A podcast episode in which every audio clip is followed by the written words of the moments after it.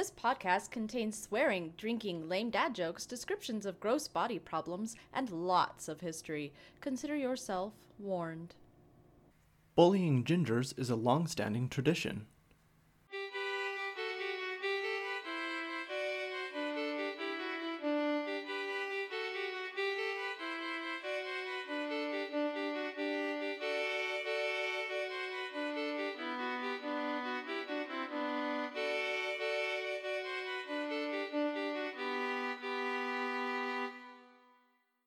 Welcome to Monarchs and Malarkey, the show where we take an alcohol laden dive into the weird and quirky health histories and deaths of leaders throughout time.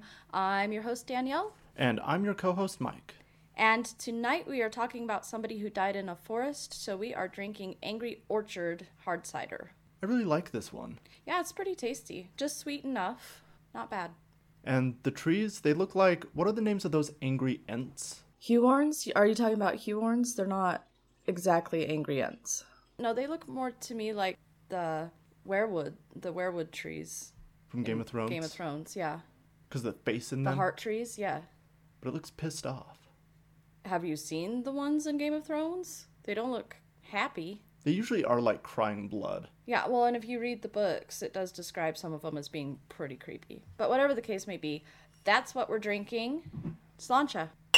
Today we are talking about William II, otherwise known as Rufus. So, and I just can't with that name, Rufus. Rufus.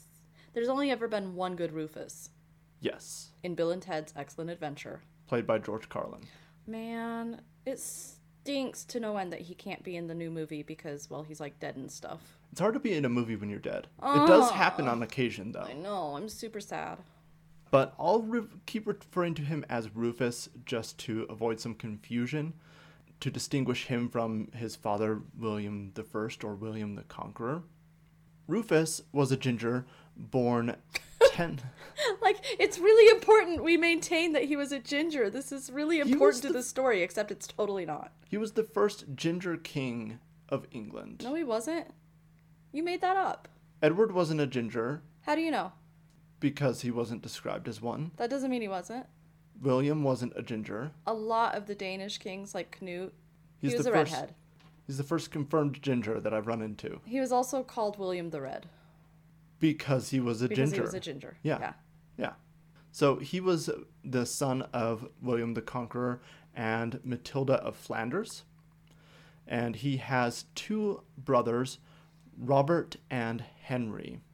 Upon the death of his father, William the Conqueror, in 1087, the second son, Rufus, was declared King of England, while his older brother, Robert, was named the Duke of Normandy and the youngest son, Henry, was given 5,000 pounds. Oh, jeez. I know, talk about an inheritance, right? Well, but you know what though? Five thousand pounds back then was a lot of money. It was a lot of money. It was a lot, a lot of money. I would money. like 5,000 pounds. And I would rather not be king because they don't come to a good end a lot of the time. a lot of the times, no. No. They don't last very long. But he was still pissed. oh, yeah, Henry was pissed. Robert got a pretty good deal though. It's much better to be the, the Duke of Normandy than to be the king at this point. Yeah, you're a lot more secure in your position, and you don't have as big of a target on your back. And Normandy's not a bad place. Normandy's not a bad place. So, That's but he was pissed too. Has some nice beaches. Yeah. Well, I don't know. Oh, Michael, that's not okay. Oh my god. Oh my god. You can't say that. None of the brothers were happy about this arrangement. Rufus was crowned king in 1087 at the age of 31, and he wanted to rule Normandy as well as England. But not everyone supported his claim to the throne, and not many people wanted him to be king of both areas.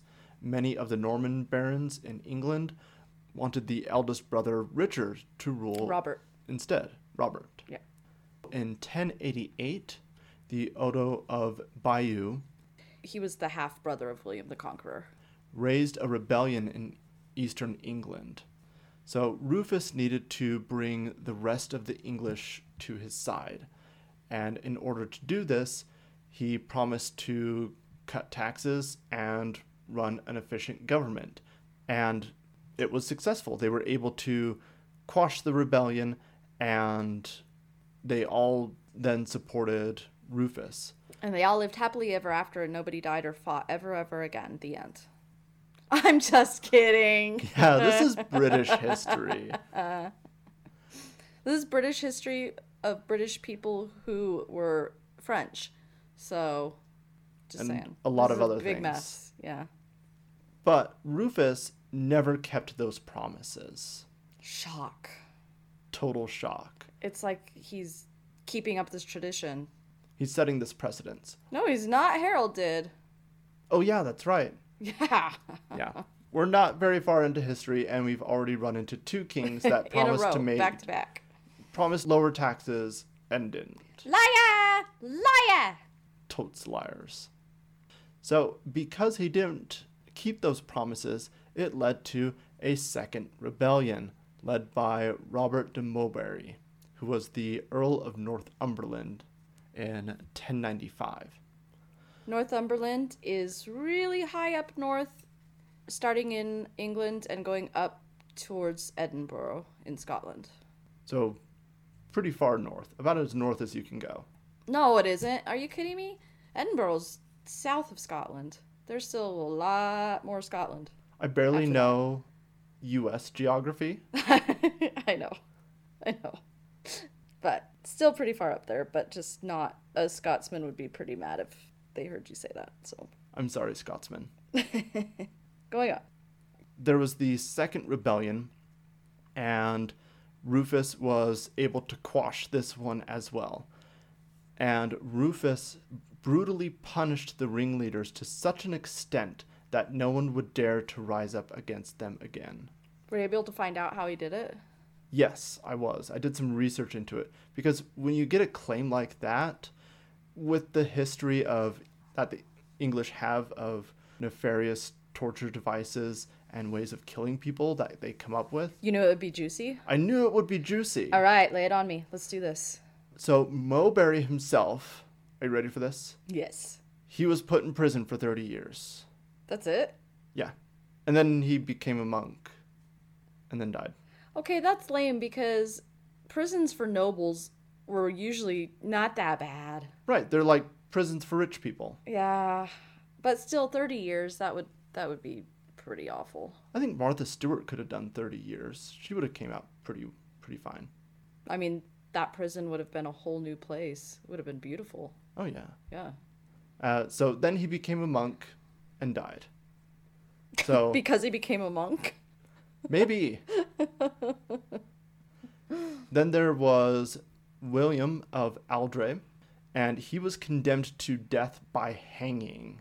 Okay, see, that's a little worse, but That's a little worse, but it's not the juicy, torturing, uh, being drawn and quartered. I know, but I'm kind of thinking I would almost rather be hanged than put in prison for 30 years, honestly. So it's not it's not that bad. I would definitely rather be hanged than become a monk. Yeah, That whole chastity thing, man. Uh-uh. Nope. no, Nope. definitely not. And then there was William of Eu, and he was castrated and blinded. Oh. Oh, that's bad. Yeah, Oh god. that that's I think that's the worst one. Ha. Ha. I don't have anything to castrate and, and I'm hurting. And you go blind too. Oh. Oh. They didn't have seeing eye dogs back then. No. God. All right. That's harsh. So during this time, Rufus, uh, from 1089 through 1096, Rufus was also continuing to wage war against his older brother Robert for control of Normandy. And in 1096, Rufus won. And Robert. Is that the same kazoo? No, actually, it's a new one. See, it's red. The last one was yellow. Because of Ginger Rufus. Yes. Yeah. That's it, it's not because I lost the yellow one. It's because it's Rufus the red. Yes. We haven't had the kazoos that long, and you've already lost one. I've lost two. You've lost two. I can't find either of the yellow ones. My choir's not going so well. This is my life. All right. This is why we can't have nice things. I'm not going to argue with that logic, actually. So, Robert lost and the Ginger won, and Robert decided to go and fight in a crusade and mortgage the kingdom of Normandy to Rufus. So, It was actually, fun fact, it was the first crusade. do you want to tell us a little bit about the crusades? No, because I'm going to do that later. Okay. So, Rufus himself never took a wife or mistress and never fathered any children. It was actually rumored he was possibly gay.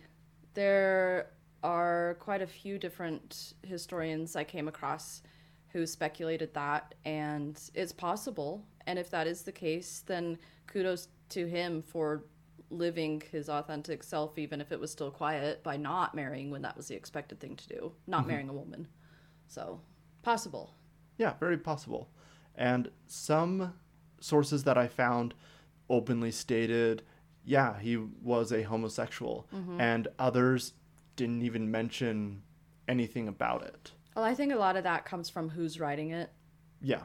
there's this cover your own ass type of mindset. We get that. So we use a book a lot called The Death of Kings by a royal surgeon from the UK. And to be honest, a lot of his diagnoses and the way he describes things I disagree with because I think he's playing the cover my ass because I was an extension I was in service of the royal family and I, I need to be careful about what I say. And it's gonna be like that. Some of the stuff I'm gonna talk about later in this episode actually is kinda the same thing. And So- other historians are like, I don't give a shit, Right. Yep. so I'm going to say what I want. I'm going to say the real thing because I'm not worried about getting in trouble. Why don't you tell us about the events that led up to Rufus's demise? Led up to it. So this rebellion stuff is going on, and his brother Henry really, really wanted the throne. He was super pissed about just, and I put that in air quotes, just getting the 5,000 pounds. I mean, that wouldn't even pay off student loans. I mean, in today's money, it definitely would, and then some. But if it was just five thousand dollars, then no, or five thousand pounds, which would be like seventy five hundred dollars, eight thousand dollars, something like that. William and Rufus are fighting back and forth, and things get cleared.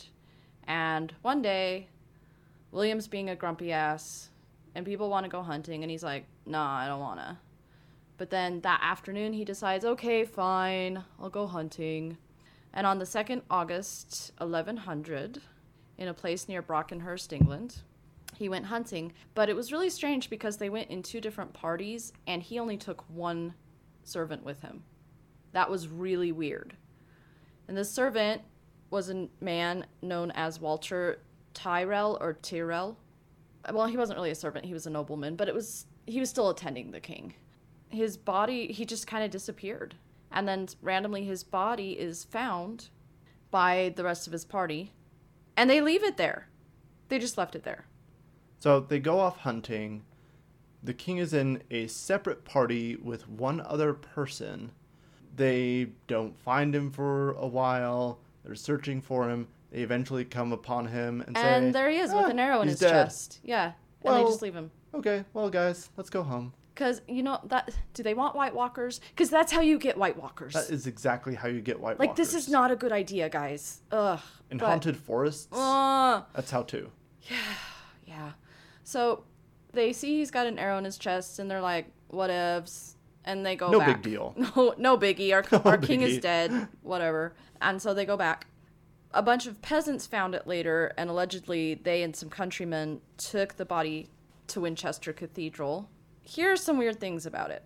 First and foremost, Henry ends up getting himself coronated as king within days of this happening. Like 24 hours later, he's getting crowned as king. He was already on his way to get that done while Rufus's or William's body was being discovered. Which is kind of suspect. Like, okay, Henry, how did you know he was already dead? Evidence suggests that Henry put this all into motion way early in advance. Are you saying that Henry plotted to assassinate his own brother? Oh, yeah, that's exactly what I'm saying. Okay. Yeah. Walter Tyrrell or Tyrrell, disappeared. He fled. He just took off for France and never came back. He didn't go and tell anyone, hey, the king's been injured or Nope. he was accidentally shot. Nope. I had nothing to do with it. He just noped straight out of England to France. Yes. Yeah. Now, here's some really weird things about it besides that. Walter Tyrrell was an excellent bowman. There is just really not much of a chance that it went the way I'm about to describe. So I found two different documents about what happened. One of them was written in 1200, so this was long this was 100 years after the fact. Probably not going to be very accurate and you still have Normans on the throne, so you have to be really careful about what you say. When a great stag passed before him, the king shouted to Walter Tyrrell, a knight, Shoot, damn you! The shaft flew, and glancing off a tree, pierced the king full in the heart, so that he instantly dropped dead. And that's from Matthew Paris's Chronica Maiora, or Mayora, which is basically a book about the way people died. so there's that.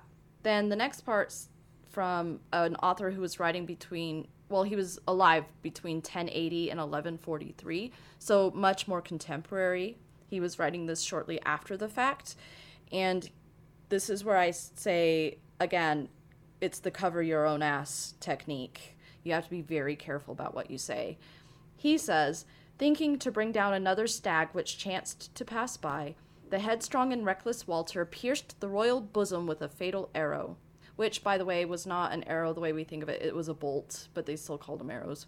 The smitten king uttered no sound, but breaking off as much of the shaft as struck out of his body, forthwith fell on his wound and so hastened his death. Now, this is interesting because he claims that a shaft broke, which would happen from an arrow, but then all my other sources said that it was a bolt and not an arrow. And they, in the earlier description, it said that they found the king with the arrow sticking out of his chest, Right.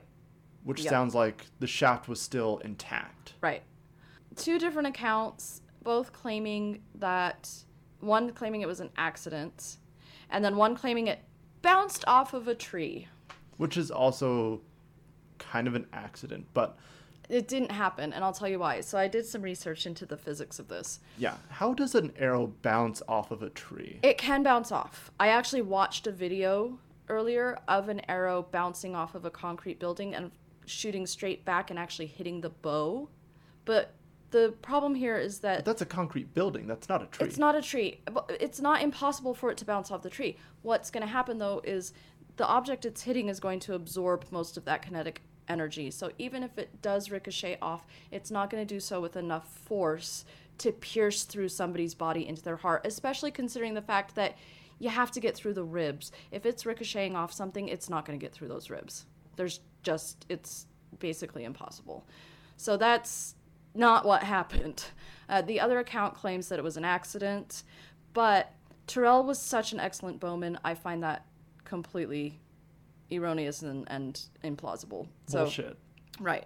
So it's kind of a weird thing, though, this idea that Henry planned this out because William and Robert were going back and forth. They were on the brink of war again. So, what would be the point? It would be better to let them hash it out and let one of them lose, so then you're only contending with one brother. Because there's no guarantee that Henry's not going to have to contend with Robert, too. Right, because Robert is the older brother. He has the stronger claim to the throne. Well, kind of. It wasn't by oldest and youngest at this point. We've seen several times where that doesn't play out, and we see that several more times coming up. But he still has a claim. And so it's better to let the two of them beat each other up and hash it out and then go in and take over because both sets of soldiers are going to be both militaries are going to be super exhausted from the fighting both going to be depleted and hopefully in their eyes one of the brothers is going to be dead so it's kind of strange on the other hand, William was not liked by basically anybody. It's entirely possible that the barons had him offed. That the nobles and the barons were like, "We can't, we can't handle this anymore. Walter, you're so good at this. Take the king out and shoot him." Or maybe Walter was just pissed off at him. Yeah, but again, though, Henry goes straight to Winchester and is crowned within a matter of days. So who knows? But this is how not liked William II Rufus, whatever you want to call him. This is how unliked he was. His remains are scattered. They're in a bunch of different royal mortuary chests at Winchester Cathedral, which is kind of weird because these chests have remains of other people too, but somehow scholars know his head is missing. Kind of odd because there's no way to know which one is William of all those bones, if, even if you tried to articulate them and put them all back together, which you can do. Bioarchaeologists, forensic anthropologists, they're very good at that kind of thing. But even if you put all those remains back together and articulate them, there's no way to know which one's William. So somehow, though, it said his head is missing. It's like my old boxes of Lego pieces when I was a kid. I just take the sets apart, throw them all in the box. I don't know what belongs to what. Yeah, but other people do, and so they can put them back together. But there's just no way to say who it is. So that's the story of William and his mysterious death. Tyrell went on to uh, go live a really great life. He so he did join a crusade to go to Jerusalem after he left. And it said that it was a penance he imposed upon himself for his involuntary crime. Maybe he felt bad about it, but I suspect he was just running away. So he did the equivalent of taking the black and went and fought in a crusade. Yeah, he went to f- fight the wildlings, But who are actually just nice, normal people like him. but so. he didn't tell any, anybody about it. He just went and He did just it. went and did it. Yeah. That is the story of William II. So we'll be talking about Henry I next time.